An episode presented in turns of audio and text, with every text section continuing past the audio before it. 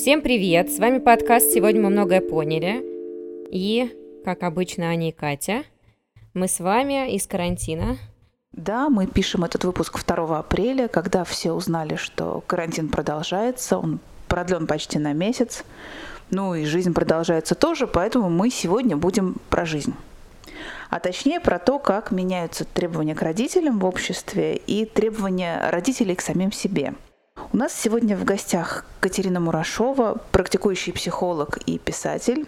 Здравствуйте, Екатерина Вадимовна. Здравствуйте. Я хотела бы начать с того, откуда сейчас у родителей берутся представления о норме и о том, как надо быть родителями. Конечно, у нас есть помогающие специалисты и научно-популярная литература, но гораздо больше в родительской жизни поиска в интернете, инстаграмов э, знакомых мам и сравнения своего ребенка со сверстниками. И именно в этих трех местах можно познакомиться с негласными ожиданиями общества от э, родителей. Я бы даже обобщила, потому что, в принципе, от родителя всегда очень много чего ждут. Да, это достаточно большая ответственность. И, Екатерина Вадимовна, я читала многие ваши статьи, и так или иначе у вас проскальзывает то, что изменились ощущения себя как родителя э, в начале вашей практики и вашей практики сейчас. Вот в процессе вашего опыта, как меняются ожидания родителей от своих детей и от себя как от родителей? Ну, сейчас больше ожидают от себя даже не ожидают от себя больше, а так это не научно, но больше себя накручивают. То есть в начале моей практики родители это была перестройка, то есть родители считали нужным накормить ребенка, обеспечить его безопасность, дать, может быть, ему какие-то базовые навыки. То есть э, ребенок был в большей степени субъектом, сейчас ребенок в меньшей степени субъект, в большей степени объект.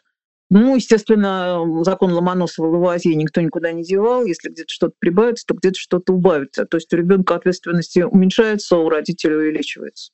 А как вы считаете, это вообще вынужденная мера? Нет, абсолютно не вынужденная. То есть это выбор, это выбор родителей. А почему так происходит? Мир стал э, вот до недавнего времени, да, пока, соответственно, мы тут все не оказались в некой запенде. Мир стал э, благостным, гладеньким, розовеньким, избыточным.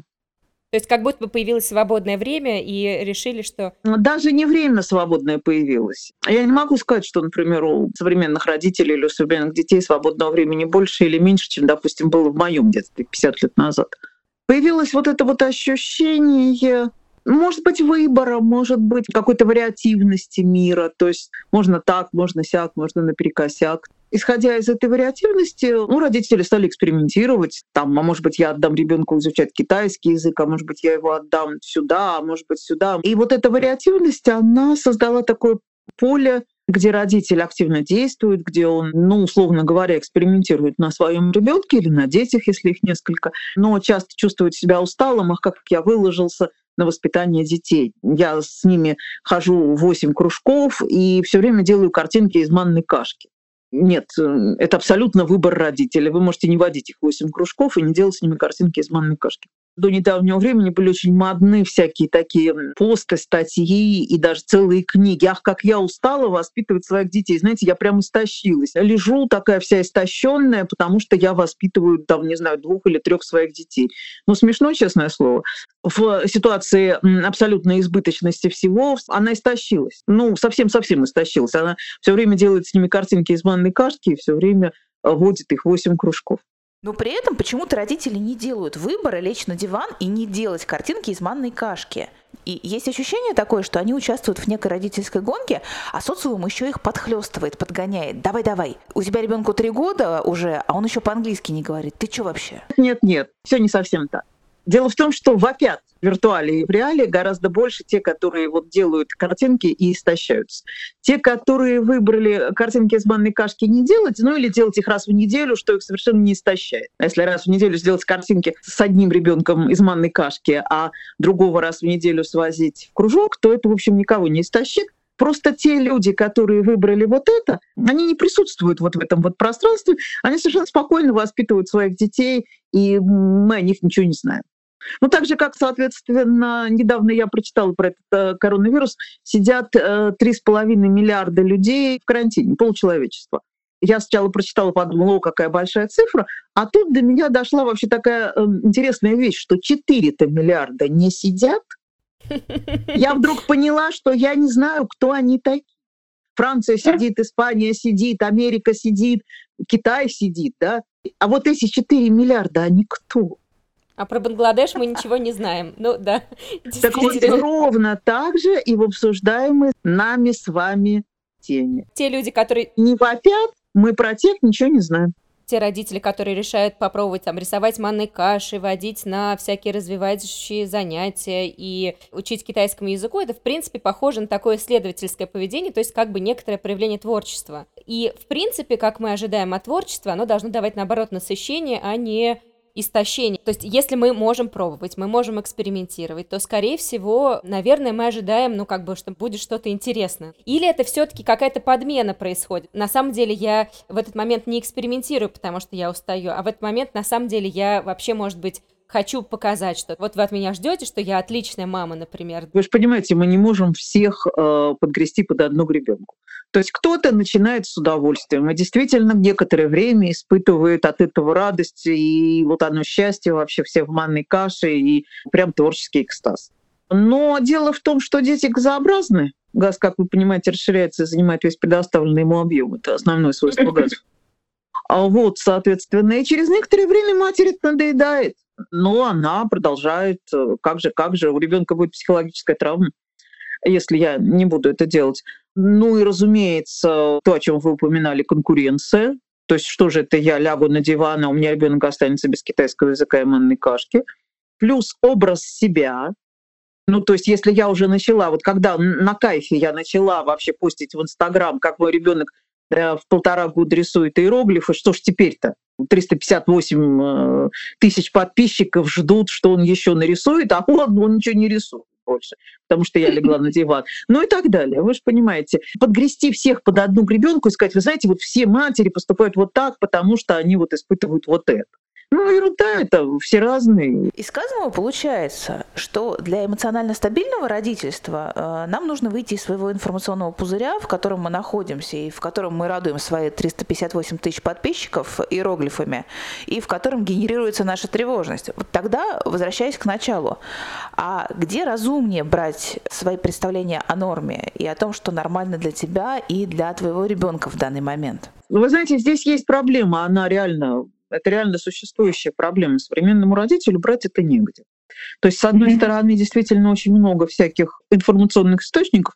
Ну, то есть можно спросить интернет, но вы же понимаете, что интернет первые пять ссылок скажет одно, а следующие пять ссылок он скажет прямо противоположное. Можно спросить у родителей, но другое поколение. Можно спросить у экспертов, но э, один эксперт скажет, знаете, привязали к батарее и работаем. А кто-то скажет, ой, боже мой, тоже эксперт будет, скажет, ой, слушайте, ну вы чего вообще? Ребенку нужно предоставить уважение к личности, там еще что-то такое. Зачем же его к батарее привязывать? Негде. На самом деле реально вот родителю негде, кроме как поискать в себе, что мне комфортно.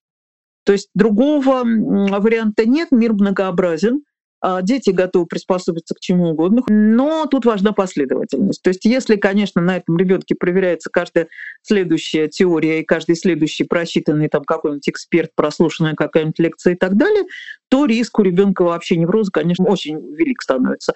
И если эта мама делает с ним манную кашку значит, до собственного истощения, то, естественно, на ребенке это тоже отразится, потому что какому же ребенку вообще пойдет на пользу истощенная мама которая к тому же еще все время пишет книжки, как она истощена. Наверное, все-таки ребенок будет очень удивлен тем, что сначала он лепил-лепил с мамой и рисовал из манной каши, а потом вдруг неожиданно мама хоп и сломалась. Да нет же, вот это вот и есть фигня, об которую разбили лбы вообще множество современных родителей. Да не удивится он. Не удивится? Конечно. Зайчик, я больше не буду манную кашку делать, потому что мне осточертело это. Я теперь предлагаю играть в молчанку, ходить молча по логу и ловить бабочек. Ребенок подумает, о, надо же, вообще хрень какая, а как бабочек ловит? Ну вот так бабочек ловит. А молчать обязательно? Обязательно. А когда может в следующий раз сказать что-нибудь?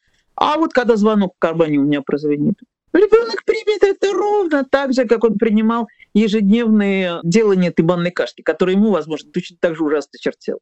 Он скажет, мам, мне тоже надоело, уже совсем не могу, наконец-то ловим бабочек. Да, да, дело в том, что дети, понимаете, они же приходят в мир, не имея никакого предзнания, как тут вообще все. Им говорят, соответственно, родители видишь утром и вечером. Утром делаешь, соответственно, Книксон, говоришь «доброе утро, мама». Вечером делаешь Книксон говоришь «спокойной ночи, мама», целуешь руку. Вот это мама, то, что ты видишь утром и вечером. Окей, говорит ребенок, мама. Дети приспосабливаются к тому, что мир им предоставляет. Что детям нужно? Вот так вот универсально. Им нужно, чтобы мир был устойчив. Им нужно, чтобы мир был им понятен. Им нужно, чтобы мир был воспроизводим. Анекдот, знаете, такой про программиста, мне очень нравится. Приходит э, сын программиста к программисту, говорит, папа, у меня к тебе вопрос. Вот солнце каждое утро восходит и каждое утро заходит, каждый день папа, почему это происходит? Программист на него посмотрел, подумал и говорит, вот сын, вот ты уверен, вот прямо каждое утро восходит, каждое утро заходит. Да, каждый день так, каждый день так. Программист говорит, знаешь, сын, ты главное, ничего не трогай. То есть э, ребенок устроен вот как этот программист. Не как сын программиста, а как программист. То есть потом, по мере взросления, разумеется, у него придут вопросы, почему так и так далее. Но вот изначально ребенок устроен как программист. Что-то происходит, окей. Перестало происходить, вместо этого стало происходить вот это, и теперь происходит вот это, хорошо, тоже ничего. В том-то и дело. Все, что делают родители, это все их зону ответственности. Вот эта попытка выкинуть это на детей, ну, заложить ответственность на детей. То есть как же, как же, у него будет психологическая травма, или как же, как же, я же должна подготовить его к будущей жизни. Что вы знаете про его будущую жизнь? Вот сейчас ребенку два с половиной года. Через 20 лет он будет молодым взрослым. Что вы знаете про мир через 20 лет? Вот вы даже молодые. Мы про мир через пять лет ничего не знаем. Да, да, да. Вот что касается меня, то я даже через две недели не очень уверен. Ох, да. Ну вот. Так что вот эта вот попытка переложить ответственность на ребенка, ну то есть я это делаю из там каких-то трам-там-там-там-там-там-там, она, в общем, безнравственна. Получается, что основной или единственный, вот, кстати, это еще вопрос, основной или единственный критерий для родителя – это его внутренний комфорт. Даже не внутренний, а прям внешний комфорт. Ну, то есть вот если матери нужно, это мать-одиночка, у которой mm-hmm. ребенок, а мать, например, работает дома бухгалтером и делает бухгалтерские отчеты. И никакой там внутренний комфорт. Ей просто, соответственно, 4 часа в день нужно сидеть и делать бухгалтерские отчеты, а ребенок в это время должен нишкнуть и где-то там вообще сныкаться. Вот там ему так сообщает, Зайка, ты попал в такой мир, где вот будешь 4 часа там чем-то сам заниматься, а я вот буду вот это вот делать и все. Какой там к черту внутренний комфорт?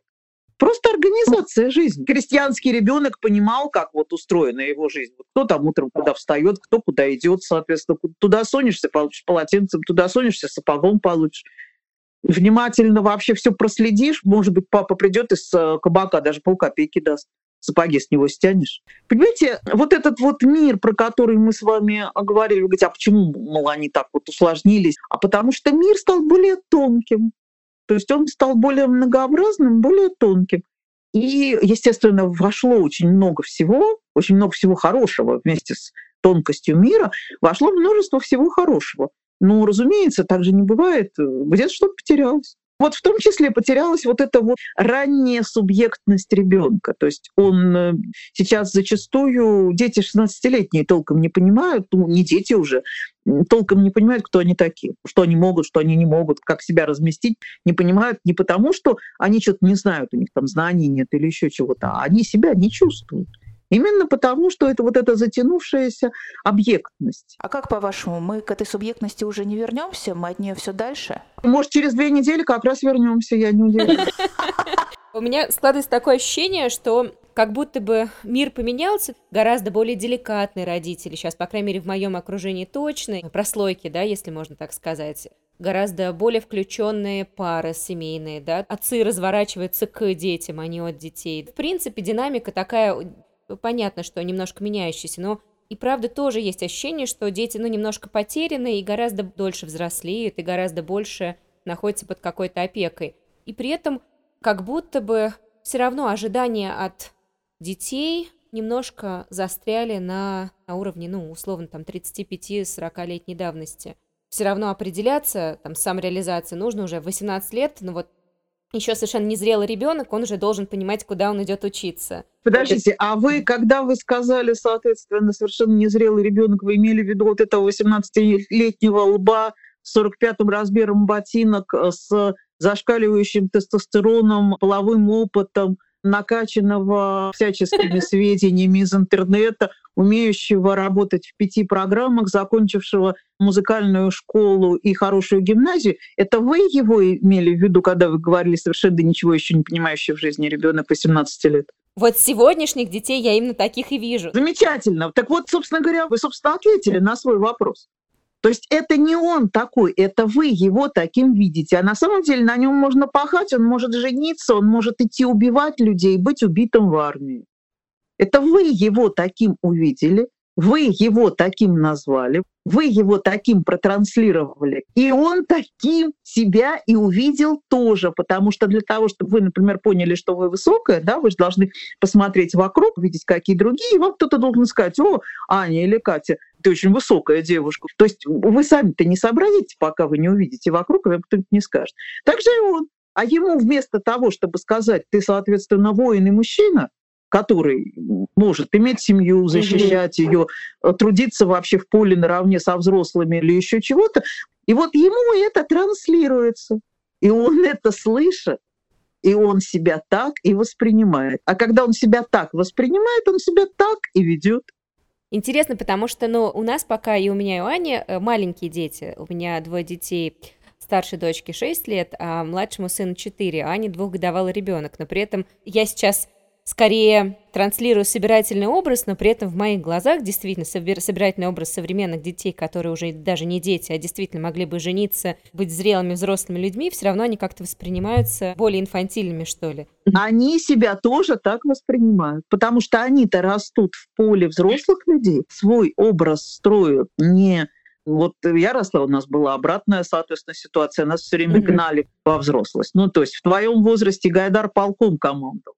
Сейчас обратный вариант. Вот эта идея, они не хотят взрослеть. Черта с два, вы их туда не пускаете. Но разве с вами это сыграло только хорошую шутку, что вас на одну доску с Гайдаром ставили? Или в этом были свои отрицательные стороны? В этом были свои, конечно. Но отчасти нам это позволило выжить в перестройку. Когда наш стабильный мир рухнул, он, мы же тоже росли в стабильном мире, но когда наш стабильный мир рухнул, мы, соответственно, пожали плечами и сказали, ну что ж, Гайдар в нашем возрасте полком командовал. Поедем, соответственно, а, тогда челночить или вагоны разгружать. Ну, что делать? Вот если возвращаться к ожиданиям, то есть получается, что просто в принципе меняется ожидание и родителей от своих детей, поэтому образ детей у себя, поскольку дети все-таки ориентируются на значимых взрослых, они, соответственно, себя и воспринимают в соответствии с новыми реалиями. Конечно, отчасти так. Но, кроме всего прочего, вот родителю самому нужно, когда он формирует, во-первых, отдать себе отчет, что ему никто никогда не скажет, как правильно. Ну, в силу того, что традиции умерли, а эксперты все будут говорить разные вещи. Ему надо научиться вот опираться на себя, ну, какую-то схему своей жизни та, которая есть, та и правильно ребенок к ней приспособится. Вот. И потом себе все время задавать вопрос, каким образом и когда он собирается переводить ребенка из объекта в субъект. Ну, то есть, э, естественно, грудной младенец полностью является объектом, его как бы так сяк наперекосяк. По идее, родитель хочет получить на выходе ну, любой родитель, даже современный, хочет получить на выходе полноценного субъекта, который сам за себя отвечает, который способен там, себя прокормить, себя развлечь, себя как-то разместить во времени и пространстве, в том числе и профессиональном пространстве. Ну вот если вы хотите такого товарища получить, то, во-первых, решите, к какому времени вы хотите его получить. Ну, не знаю, в первобытном обществе это к 12 годам получали. В 12 у них был обряд инициации, когда он дальше приравнивался к взрослым охотникам.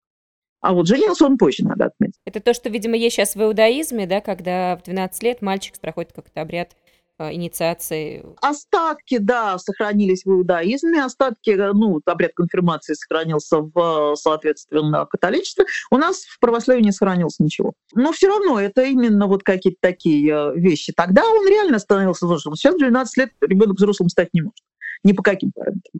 А, так вот, родителю нужно составить какой-то свой личный план, и постепенно ребенку субъектность эту передавать. То есть, да, ты был объектом, но вот уже, вот уже, вот уже. Ну, условно говоря, насколько я понимаю, сейчас вспоминаю, Ну, лет в 10 мы себя уже в значительной степени воспринимали как э, субъектов.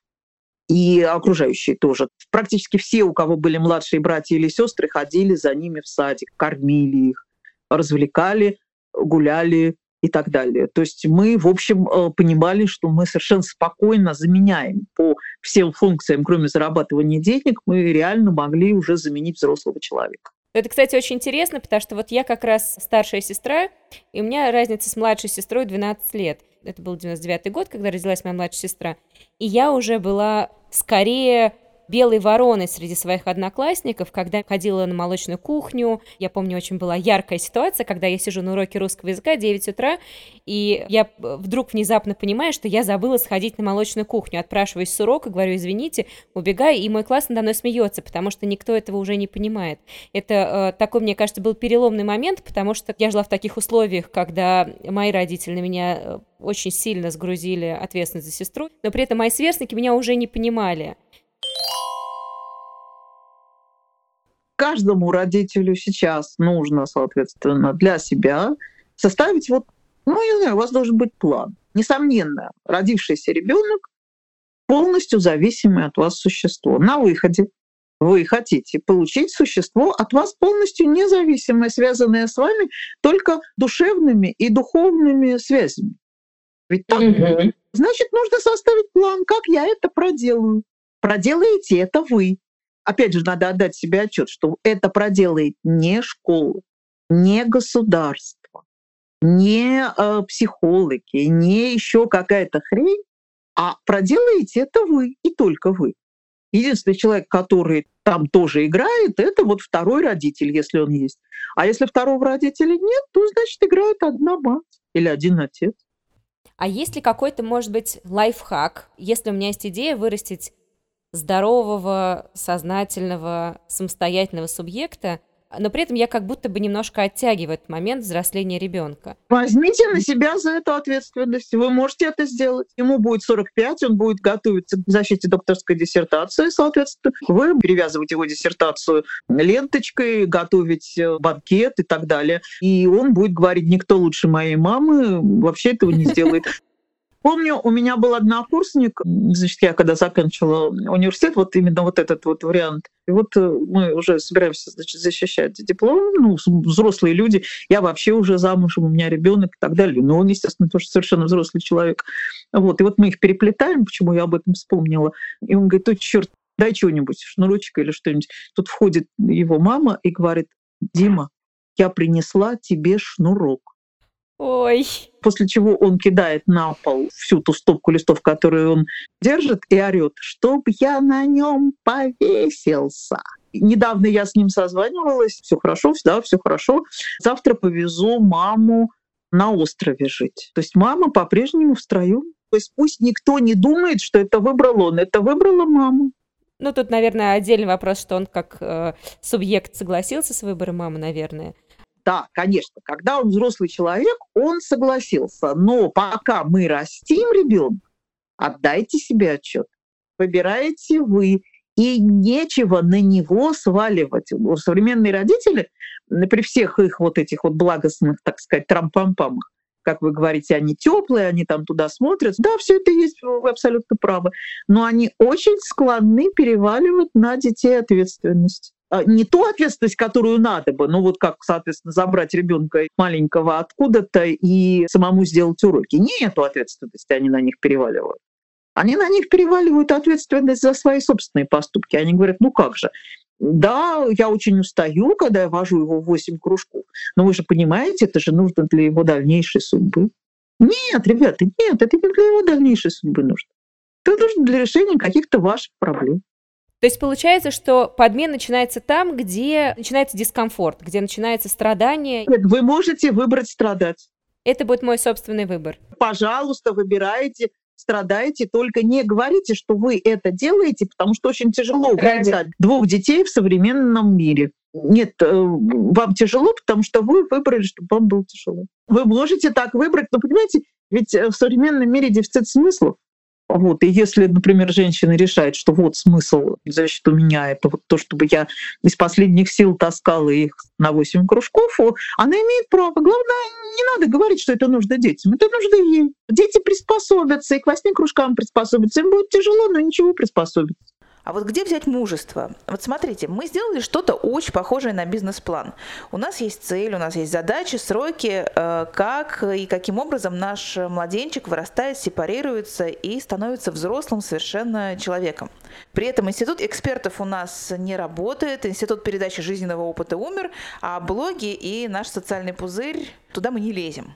И вот в какой-то момент мы все равно замечаем, что так как мы вообще никто не делает – как остаться верным своему бизнес-плану и как верить в свой результат? Так видите, в чем дело? Если это был действительно ваш бизнес-план, ну то есть в смысле, о, вы, когда его составляли, вы опирались на какие-то свои внутренние особенности. Ну, например, соответственно, вы знаете, что вы э, взрывной человек, и вы э, можете убить своего ребенка случайно, если вы будете с ним делать уроки, например. Да? Вы это понимаете, и в ваш бизнес-план входит: мой ребенок будет делать уроки самостоятельно когда вы обнаруживаете, что 30 человек в классе и 29 детям уроки делать помогают. То есть это как раз та самая ситуация, которую вы описали. Все вокруг делают иначе. Но подождите, ваше-то основание же никуда не делось. В ваш бизнес-план, соответственно, вошла вот эта вот тема только потому, что, ладно, бог с ним, пусть, соответственно, с двойками, но, по крайней мере, живой. У нас э, с ним сохранные отношения. То есть вы знаете, почему ваш бизнес-план существенно отличается от 29 остальных. Вы просто взрывной человек. И вы как бы на практике знаете, что если вы два раза ему объяснили, и он на третий не понял, вы можете начать его трепать, как тузик грелку. А вы не хотите этого. Вам это прийти. Вы не хотите трясти своего ребенка. Поэтому вы принимаете решение. Вы знаете, что дети способны делать уроки самостоятельно. Вы их сами делали. И ваш ребенок в 7 годах он прошел какой-то путь к субъектности. Вы знаете, что ваш ребенок не глупее, чем вы были в 7 лет. Вы могли делать эти уроки, и он может.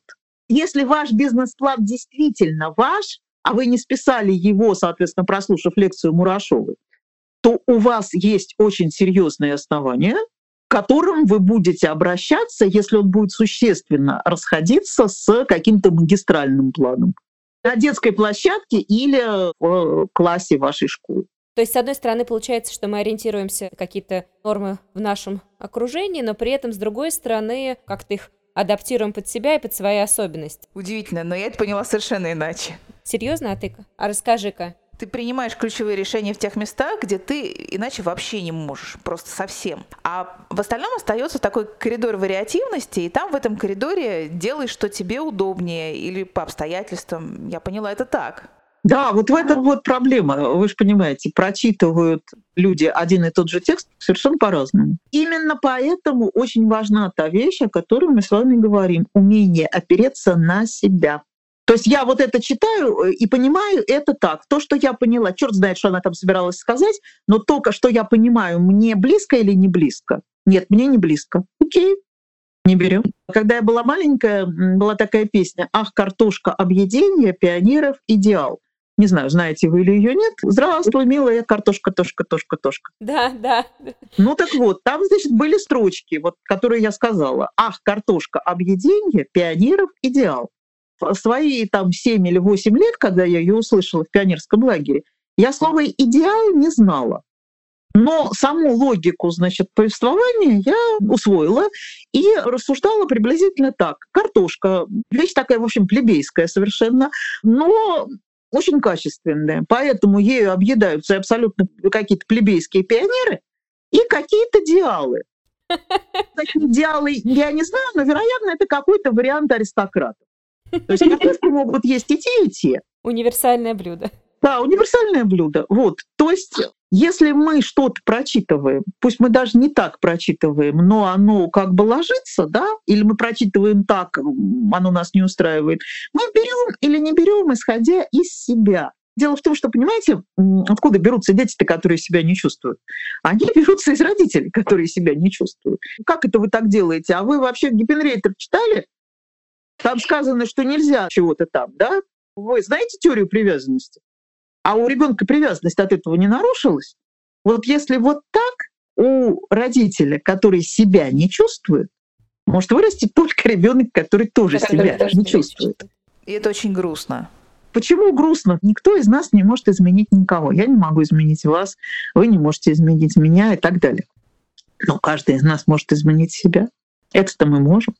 Но при этом, э, когда происходит что-то во внешнем мире отличающееся, как правило, все равно возникает некоторая тревожность, почему я не могу так, как принято. Нет, да разумеется, возникает. Слушайте, у этой матери, у которой 29 человек делают с ребенком уроки, а она одна не делает, соответственно, разумеется, у нее возникает тревожность, тем более ее училка говорит, слушайте, сейчас все делают с детьми уроки, делайте тоже с ним уроки. А, разумеется, у нее возникает тревожность, но дело в том, что тревожность — это адаптационная реакция, это нормально совершенно. Ну, то есть идея вообще каких-то бестревожных людей, шли бы они лесом. У нее возникает нормальная тревожность, но у нее, кроме ощущений, у нее мозги есть, и она своими мозгами просчитала, что у меня крышняк сносит, а ребенок у меня туповат. Я либо его убью, либо наши отношения убью к концу начальной школы. Я не буду с ним делать уроки. У нее есть тревожность. Но при этом у нее есть ее план, который она воплощает. И ее ребенок учится на тройке, но учится самостоятельно. И где-нибудь, соответственно, в третьем классе она получит свою плюшку. Знаете, как будет выглядеть плюшка? Как? К ней придут те мамы, которые в первом классе говорили, что она какая-то отъехавшая, потому что не делает со своим ребенком уроки. Они к ней придут и скажут, милочка, ну вот третий класс, вроде как все говорят, я лекцию Мурашовой слушала, она говорила, ответственность надо передавать, а что-то у нас оно не передается. Он без меня вообще за уроки не садится. А у тебя делает сам. И даже уже вот по русскому по-прежнему три, а по математике даже уже и четыре. Как ты это сделала, милочка? Вот. И она в этот момент поймет, что вот да, вот она получила свою плюшку. Мне кажется, прям надо закончить на этой чудесной ноте про положительное подкрепление, которое появляется не в конце жизни, не в момент совершеннолетия, а вообще в недалеком будущем.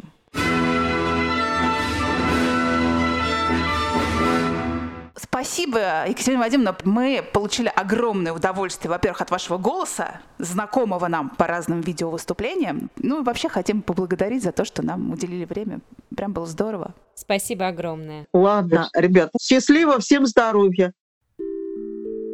Если вам понравился этот выпуск, вы можете поблагодарить нас звездочками в Apple подкастах, подписаться на наш подкаст или написать нам комментарии в тех приложениях, в которых вы слушаете подкасты или в нашем инстаграме. До следующих встреч. Пока.